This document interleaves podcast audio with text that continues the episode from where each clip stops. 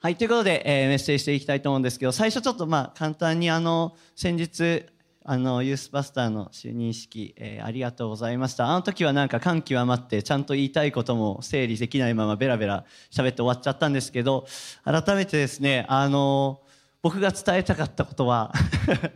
あのずっと僕小さい頃から教会に来てて、で、えー、子供の時、えー、キッズの時はですね、しのぶさんが、えー、発表ピーおばさんだったかなっていうキャラクターでいつもあの子どもたちを楽しませてくれて、で西村邦子さんがですね聖書の話を教えてくれてっていうのがあって、でユースになってから高先生とか、えー、お, ねお兄さんお姉さん方に導いてもらってですね、でも僕がこうして、えー、献身者としてまあもともと自分でも何してても献身者だとは思ってますけど、導かれたのってきっと教会の中で喜んで、えー、教会に仕えている人たちがいたからこそ、えー、僕も教会に喜んで仕えることができましたし、そして他の人たちもですね、きっと教会の皆さんが仕えている、喜んで捧げているのを見て、えー、同じように成長していくんじゃないかなというのをすごくですね、あの僕自身思わされました。なので皆さんますます喜んで進んで神様に捧げていってほしいなと思います。そしたらきっとまたですね、教会が育てていく献身者っていうのが現れるんじゃないかなと思います。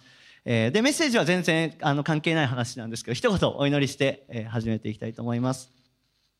神様感謝します。今日もこうして共に集まり、あなたに礼拝を捧げられる恵みをありがとうございます。えー、私たちは御言葉を通して、えー、歩みを変えることができます。えー、御言葉によって私たちはあこの人生自体を変えることができます。主よ、どうかあなたは今日語りたいその御言葉が大胆にこの場所へ語られていきますように導いてください。初めて聖書の話を聞く人の心にもどうかあなたが語ってくださるようにお願いします。感謝してイエス様の皆によってお祈りします。アメン。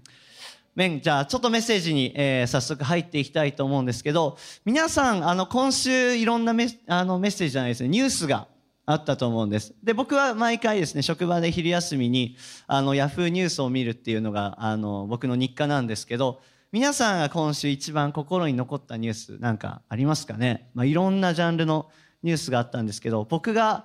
一番心に残ったニュース、きっとですね皆さんも同じじゃないかなっていうのがあるんですが、それはズラタン・イブラヒモビッチの引退なんですね。あ、皆さん一緒じゃなかったですかね違いました。はい、画像出ますかね。ズラタン・イブラヒモビッチ知ってる人いますか。あ、まあサッカー好きな人はねあの知ってると思うんですけど、まあ知らない人のためにちゃんと大丈夫です。あの彼が何者なのか皆さんに説明したいと思うんですけど、このですねズラタン・イブラヒモビッチ、名前が特徴的なんですが、スウェーデンの誇るスーパースターのサッカー選手ですね。スウェーデン史上最高のストライカー、まあ最近の時代では珍しいザ・ストライカータイプ、ゴールハンターの選手なんですね。身長もひゃくきゅうじゅっセンチぐらい、ものすごい身長を誇りながら、まあ、あの他のサッカー選手ではないほどの身体能力を生かしてゴールを量産したっていうですね、素晴らしい選手だったんですけども、このイブラヒモビッチがつい先週ですね引退を発表したっていう、これがですね僕にとっては一番大きなニュースでした。まあ、皆さんは絶対違うと思うんですけど、僕にとってはイブラヒモビッチの引退がですねすごい大きかったんです。で、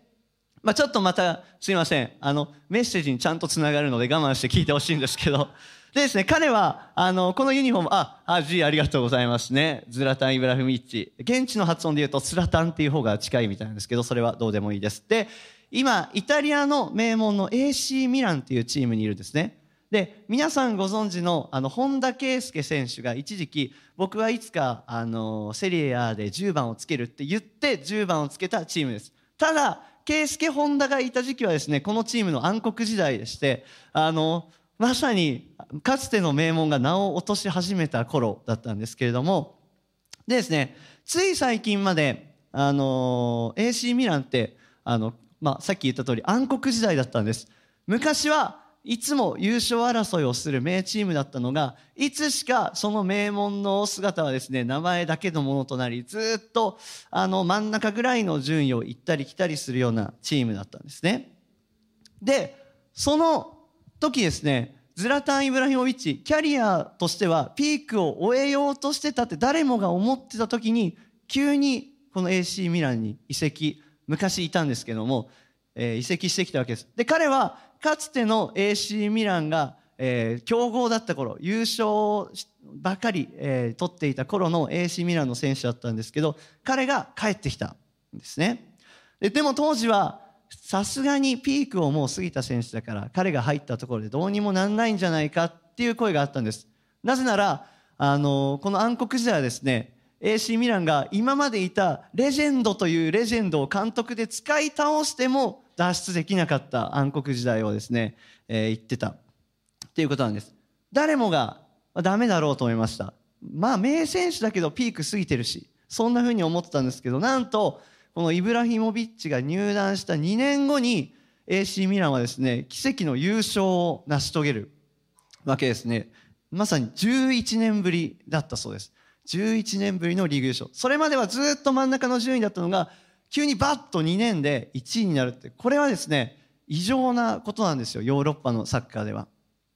で、なんでそんな短期間にチームが変わったか、イブラヒモビッチがめちゃくちゃ点を取ったかというと、まあ、取ったんですけど、そういうわけでもないんですね。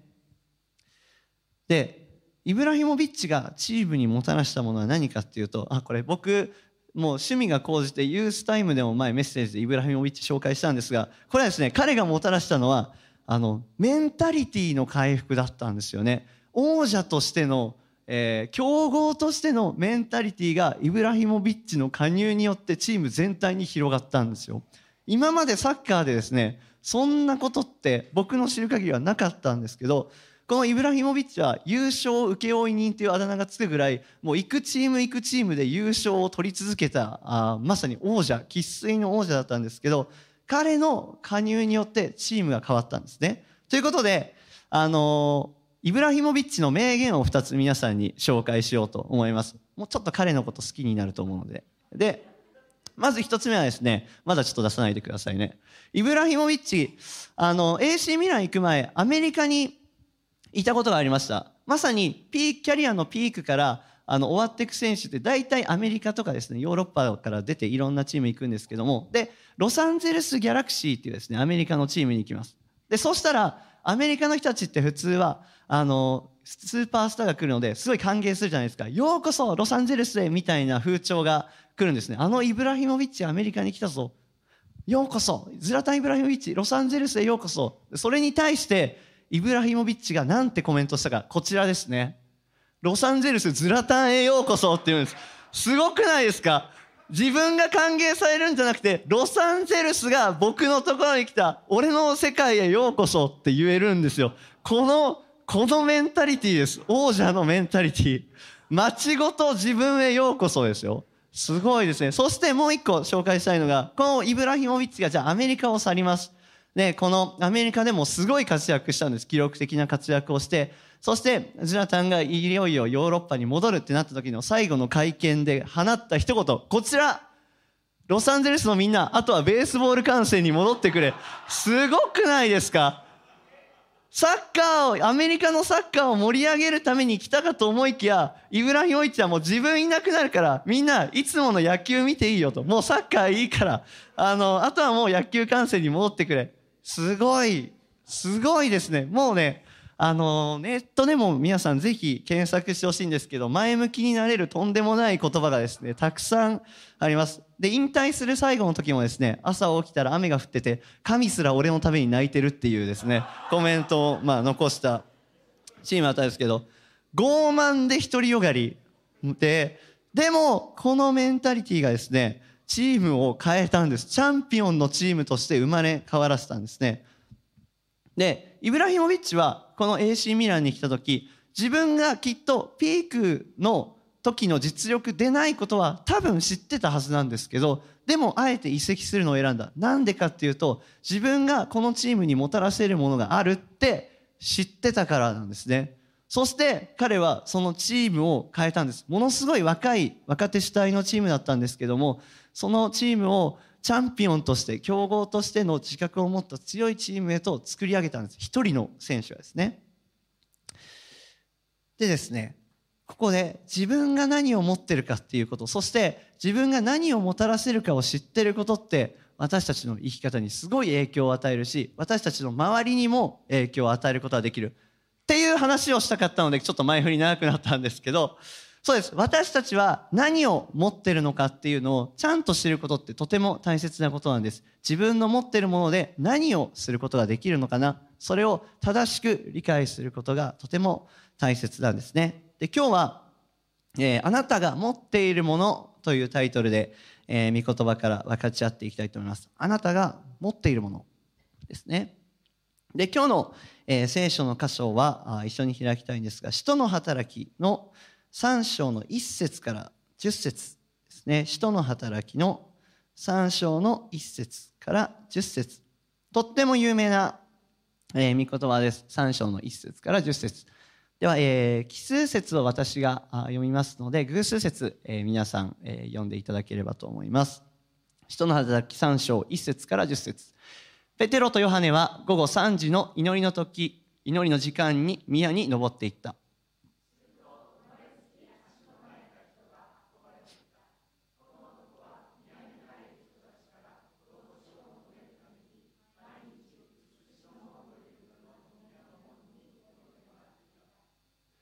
彼はペテロとヨハネが宮に入ろうとするのを見て、施しを求めた。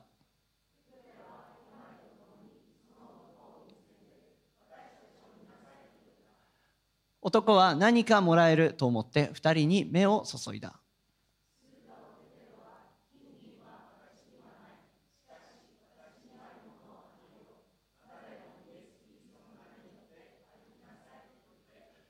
彼の右手を取って立たせた。するとたちまち彼の足とくるぶしが強くなり、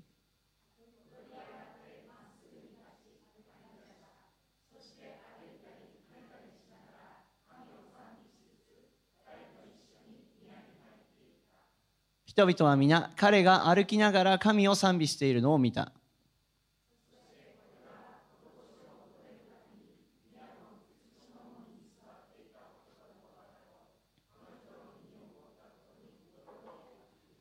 アメン、はい、ありがとうございます。今日はここからですね、えー、あなたの持っているものという、えー、タイトルでメッセージをしていきたいと思います。とても有名なあセリフがあ飛び出す場所ですね、えー、このペテロがですね、金銀は私にはない、しかし私にあるものをあげよう、そしてイエス・キリストの皆によって歩きなさいというですね、とても有名な言葉があ出てきた場所になります。で、ある日ペテロえー、とヨハネの二人は神殿へ祈りに行こうとするわけですね。で、歩いていった。そしたら、えー、門、美しの門っていう名前のついた門のところに足の不自由な人が運ばれてくるのが見えました。で、この人はきっとこの後の場所とか他の人の反応を見る限り毎日、えー、知り合いなのか友人なのか分かりませんけれども、運んできてもらって、そこに座って食べ物か、まあ、お金なりをですね求めて、それをもらいながらなんとか一日一日をつないでいたっていう人です。で、この人に出会うわけですね。そして、えー、ちょうどですね、このシーンの前はあ前の有名なペンテコステのですねショーだったりがありますので、まあ、聖霊を、えー、受けたあペテロとヨハネはきっとこの人を見て、ああイエス様と同じような気持ちでですね、きっと憐れみの心を持ってこの人を見たんじゃないかなと、えー、思います。無視するのではなくて、あこの人に何かできたらなと、えー、そんな目を向けました。そしたら、えー、その人は言いました。私に何か恵んでくれませんかっていうふうにきっと、えー、言ったと思います。で、ペテロがここであの有名なセリフを言うわけですね。金銀は私にはない。しかし私にあるものをあげよう、えー、というシーンです。で、ここからですね、ふたつのことを一緒にシェアしていきたいなと思います。で、一つ目、まず最初は必要としている人はあなたの目の前にいるということです。必要としている人、必要のある人というのはあなたの目の前にいるということですね、えー、まずこのシーンなんですけど、たくさんのイスラエルの人たち、ユダヤ人たちがびっくりしているシーンがあります。でもそれは理由があるんです。じゅっ節いいですか。はい、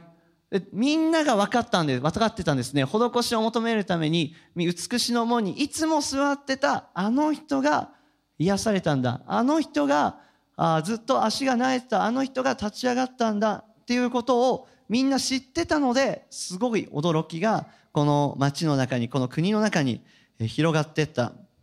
わけなんですね。つまりいつもこの人はいたんです。そしてイスラエルにいる人たち、少なくとも近所にいる人たちはいつもこの人が門の前に座って施しを求めて生きているのを目撃してました。把握してました。知ってた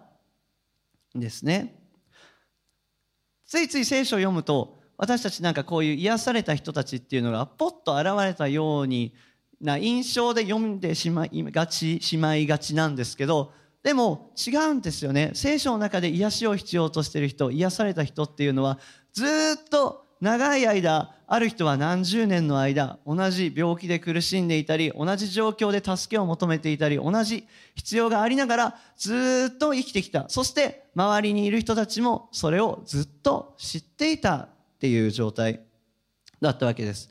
ただペテロとヨハネの前に現れたわけではなくて、全ての人の目の前にいた。それがこの聖書のに出てくる足のなえたあ物乞いをしてた男性だったんですね。他にも聖書にたくさん奇跡出てきます。目が不自由な人も出てきますし、同じように足の不自由な人もいますし、サラートを患っている人、たくさんいました。でもその人たちは急にイエス様の前に現れたわけではなくて、ずっとその病と戦ってきた、その中で苦しんできた、そして周りの人たちもずっとそれを見続けてた、すべての人の目の前にいた存在なんですね。改めてそう考えてですね、この箇所を読んだ時、何か必要を抱えた人、必要のある人って、ああ僕の目の前にも、そして皆さんの前にもいつもいるんだなっていうことを思わされました。いやむしろ全ての人がきっと何かの必要を抱えながら皆さんの目の前に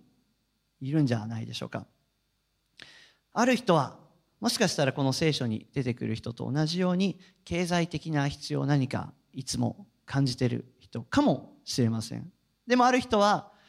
えー、例えば日々の人間関係に疲れてしまった、何か豊かな人間関係を必要としている人もいるでしょう。そして家族から傷つけられて、何か愛が必要だっていうふうに感じている人もいるかもしれません。今話す相手が欲しい、そんな必要に迫られている人もいるかもしれないですね。誰もが何かしら必要を感じて、必要を求めて生きています。このペテロが出会った人っていうのは、その姿を変え形を変え、私たちの目の前にも常にいるんですね。私たちがちゃんと把握してないだけで、実は必要を抱えた人、必要のある人っていうのはいつも皆さんの目の前に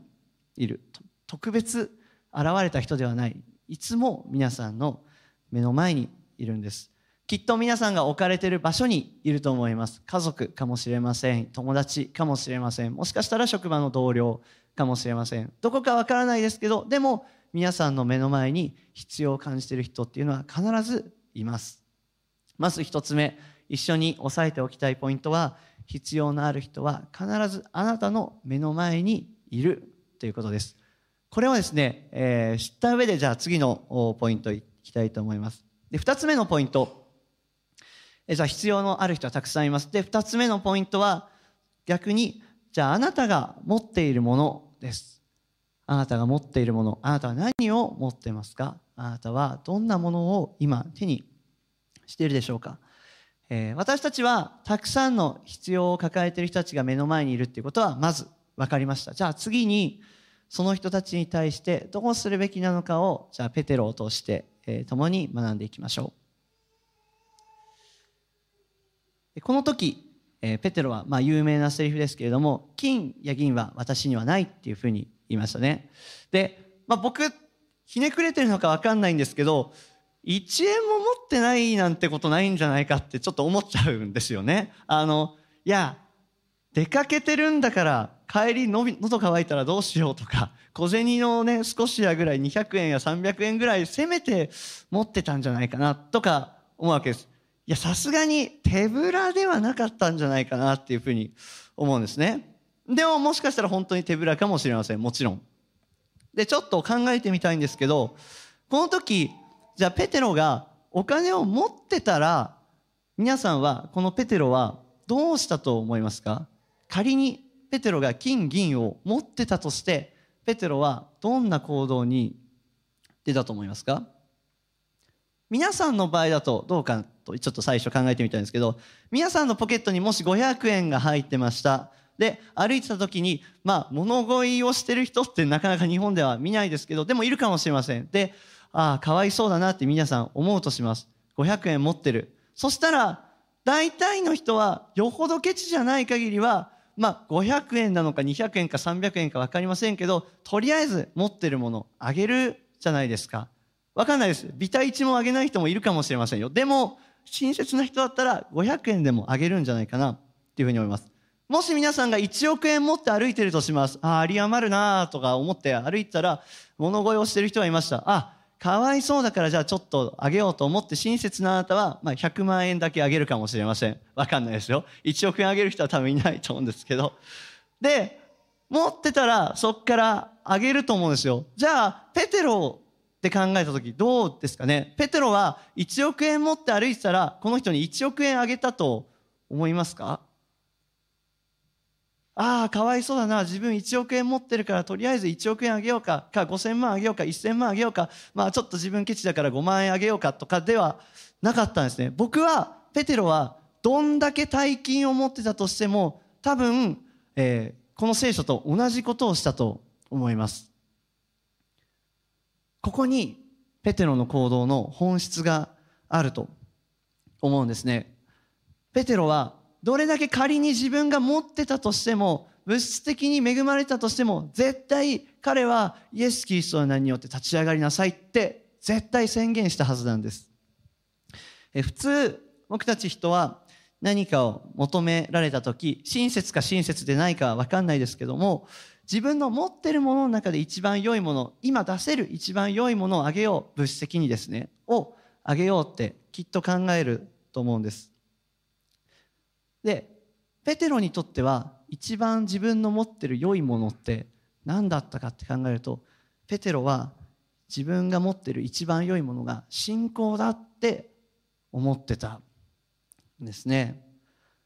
イスラエルの人たち、きっとこの物乞いの方を知ってたので、多分多くの方はこの人にお金をあげたことがある人がいたと思います。親切な人は食べ物をあげた人もいるかもしれないし、何か必要なことはないかいって聞いて助けてあげた人もいるかもしれません。でも、そのイスラエルの人たちはこの人の人生を変えることはできなかったんですね。この人が物乞いをして生きていく、その生活から脱出させることはできなかったんです。どれだけお金をあげても、どれだけ食べ物をあげても、この人自身の人生を変えることはできなかった。変えることができたのは、このペテロだけだったんですね。なぜか、それはペテロしか持っていない信仰があったからなんですね。そしてその信仰は私たちも今持っています。イエス・キリストを信じた時に、えー、得た、それが信仰です。で、中にはこう思う人がいます。ペテロは信仰が強かったから、すごい、あのー、特殊な信仰があったからこのこと起こったんでしょって思う人がいると思います。でもちょっと誤解がないように先に言っておくと、じゅうにせつ以降を見てもらえば分かるんですけど、ペテロは自分の信仰の強さに乗って起こったっていうことを否定してるんですね。自分の信仰の強さでこれは起こったことじゃないよ。単純にこれはイエス・キリストを信じる信仰そのものによるっていうふうに、この後ちょっと皆さん後で読んでほしいんですけど書いてます。なので信仰そのものなんです、鍵は。で、メッセージへ戻りますが、僕たちクリスチャンが持っている一番良いものって何でしょうか？一番良いものは信仰なんですね。これはどんなお金にも変えることができない価値のあるものなんです。そしてこれは人の人生を変えることができる唯一のもの。またこれは持つ人の力とか立場とか能力とか全て関係ありません。誰もが得ることのできるもの。そしてこれは人が奪うことは決してできないもの。それが信仰なんですね。ペテロはこの信仰こそ自分が持っている中で一番良いものだっていうことを分かっていました。だからペテロはどれだけもしかしたら物を持っていたとしてもきっと同じことをしたっていうふうに言える、えー、わけなんですね。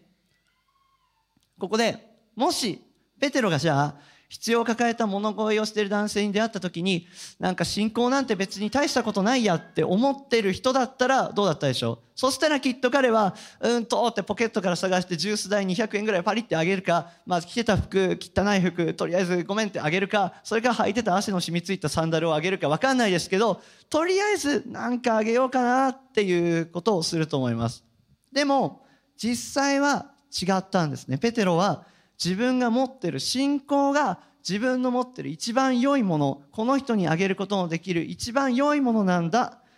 そしてこの信仰こそがこの人の必要を満たすことができるものなんだっていうふうに判断しました。だからとっさに迷ってポケットを探って探したりすることなく、すぐに金銀はないけれどもイエス・キリストの名によって立ち上がりなさいって宣言することができた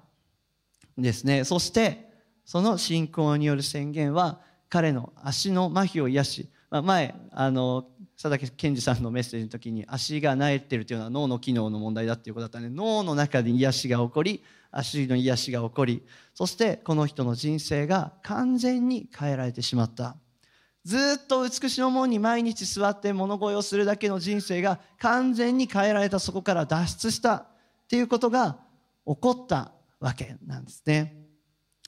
皆さんの前には必要を抱えた人たくさんいます。必要を感じている人たくさんいます。それに対して皆さんはどうするでしょうか。他の人と同じように一般的なものをあげますか、それともその人自身に影響を与えるでしょうか。少し短いんですが証しをしたいと思うんですけど、うんと、いつかのですね、高先生のメッセージであの祈る人を何人か決めて腰を据えてその人に宣教をしようというメッセージが数年前ですかね、あったの覚えてる方ももしかしたらいらっしゃるかもしれません。誰か名前を具体的に挙げてその人のために働いていこう、その人のために伝道していこうっていうメッセージがあったんです。でその時僕ふたりの友達の名前を書いたんですけど、えー、どっちもですね高校の時からすごく仲良くしてる、えー、友達なんですね。高校時代からよく遊んでて、卒業してからもよくですね遊んだり、えー、一緒に旅行行ったりとかするようなあそんな仲でした。でそのうちの一人の話なんですが、で彼とはですね高校に入った時のいちねん生同じクラスでした。で家がそこそこ近かったんです。僕石狩で彼屯田に住んでたんですけど、よくですね一緒にチャリで通ったり、えー、一緒に帰ったりしてました。でサッカーがすごい好きでですね、一緒にワールドカップあの泊まって決勝戦見たりとか、あと学校終わりによくカラオケに一緒に行ったりとか、えー、たくさん遊んだ友達で、もう数えてみたらじゅうねん以上付き合いのある、えー、友達だったんですね。でそんなある時に一昨年ぐらいだったと思うんですが、あの彼と久しぶりに泊まりに行くことがあったんですね。ニセコだったんですけど、で夜ふたりで温泉に入って僕らしかいなくて、あのなんとなくあの喋ってたら、あの彼がですね珍しくある悩みをポロッと言ってきたんです。今まであの悩みとかを言うタイプでは全くなかったんで、あ意外とそういうことあるんだなってちょっと驚いたのを覚えてるんですけど、でも本人的には特に深刻な感じでも言ってなかったんで、普段ならああそうかで終わるところだったんですよね。でも、えー、この時この話聞いた時になんだかですね自分の心の中で語られたのか語られてないのか分かんないですけど、そんな気がしたんです。でなんかあお前はそっかで話終わらせるのか、なんかこいつのためにクリスチャンであるお前ができる一番いいできるいいことは何だっていうのをすごいですね、僕その温泉に浸かった一瞬の中でなんか迫ってくるものがあったんです。でその時ハッとしたんですよ。ああこうやって普通に悩みを聞いてる自分だけど、クリスチャンとして今この人にこの彼に自分ができる一番のいいことってなんだろうって思った時に、ああ祈ることだなって思ったんです。それまでは恥ずかしながら、まあ、思ったこともなかったですよ。悩み聞いてああそうなんだって言って次の日忘れるぐらいな感じだったんですけど、でもすごいその時心に迫るものがありました。そして、えー、なんて彼に言ったか分かんないですけど、いや俺知っての通りクリスチャンだから、とりあえず俺今の聞いて一番できるいいことのマックスは多分祈ることだから祈らせてって言って、風呂の中で祈ったんですよね。でまあ一瞬です、あんまごふんにも満たないですね、そのためにお祈りして、でもすごい心を合わせて祈ってくれてるなっていう感覚はあったんです。でそれはそれで終わって、つい先週その友達の結婚式があったんですよ。で久しぶりに会って、であの片言の日本語の神父がですね、あこいつクリスチャンかなって思いながらまあいろいろ言ってるわけですね。まあすごいいい式だったんですよ、それ以外は。であの披露宴の時にメッセージカードってあるじゃないですか、それぞれあの一人一人に当てて手紙書いてくれてる。でああまあ彼からもらった手紙が置いてあって、ああ何書いてあるのかなと思ってパッて開いたら、そこですね、何書いてたかっていうと、その彼のために祈ったその一瞬に対する感謝が書かれてたんですよ。じゅうねん以上の付き合いだし、ものすごいたくさん遊んだし、いやもっと楽しかった思い出俺はあったなって思うんですけど、でも彼の中では僕に対する印象、僕に伝えたかったことを一言で表すと、このじゅうねん以上の付き合いをブーってあら凝縮して表すと、祈ってくれたことに対してありがとうっていうメッセージだったんですよね。高校の時毎日のように時間を一緒に過ごしてたけれども、たったごふんにも満たないその時間が彼の中に何かきっとですね残るものがあったんですね。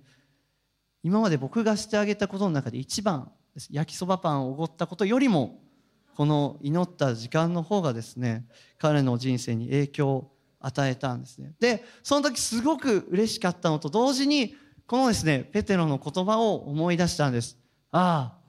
金や銀は私にはなくて、持ってるものをあげよう。この持ってるものをあげた時に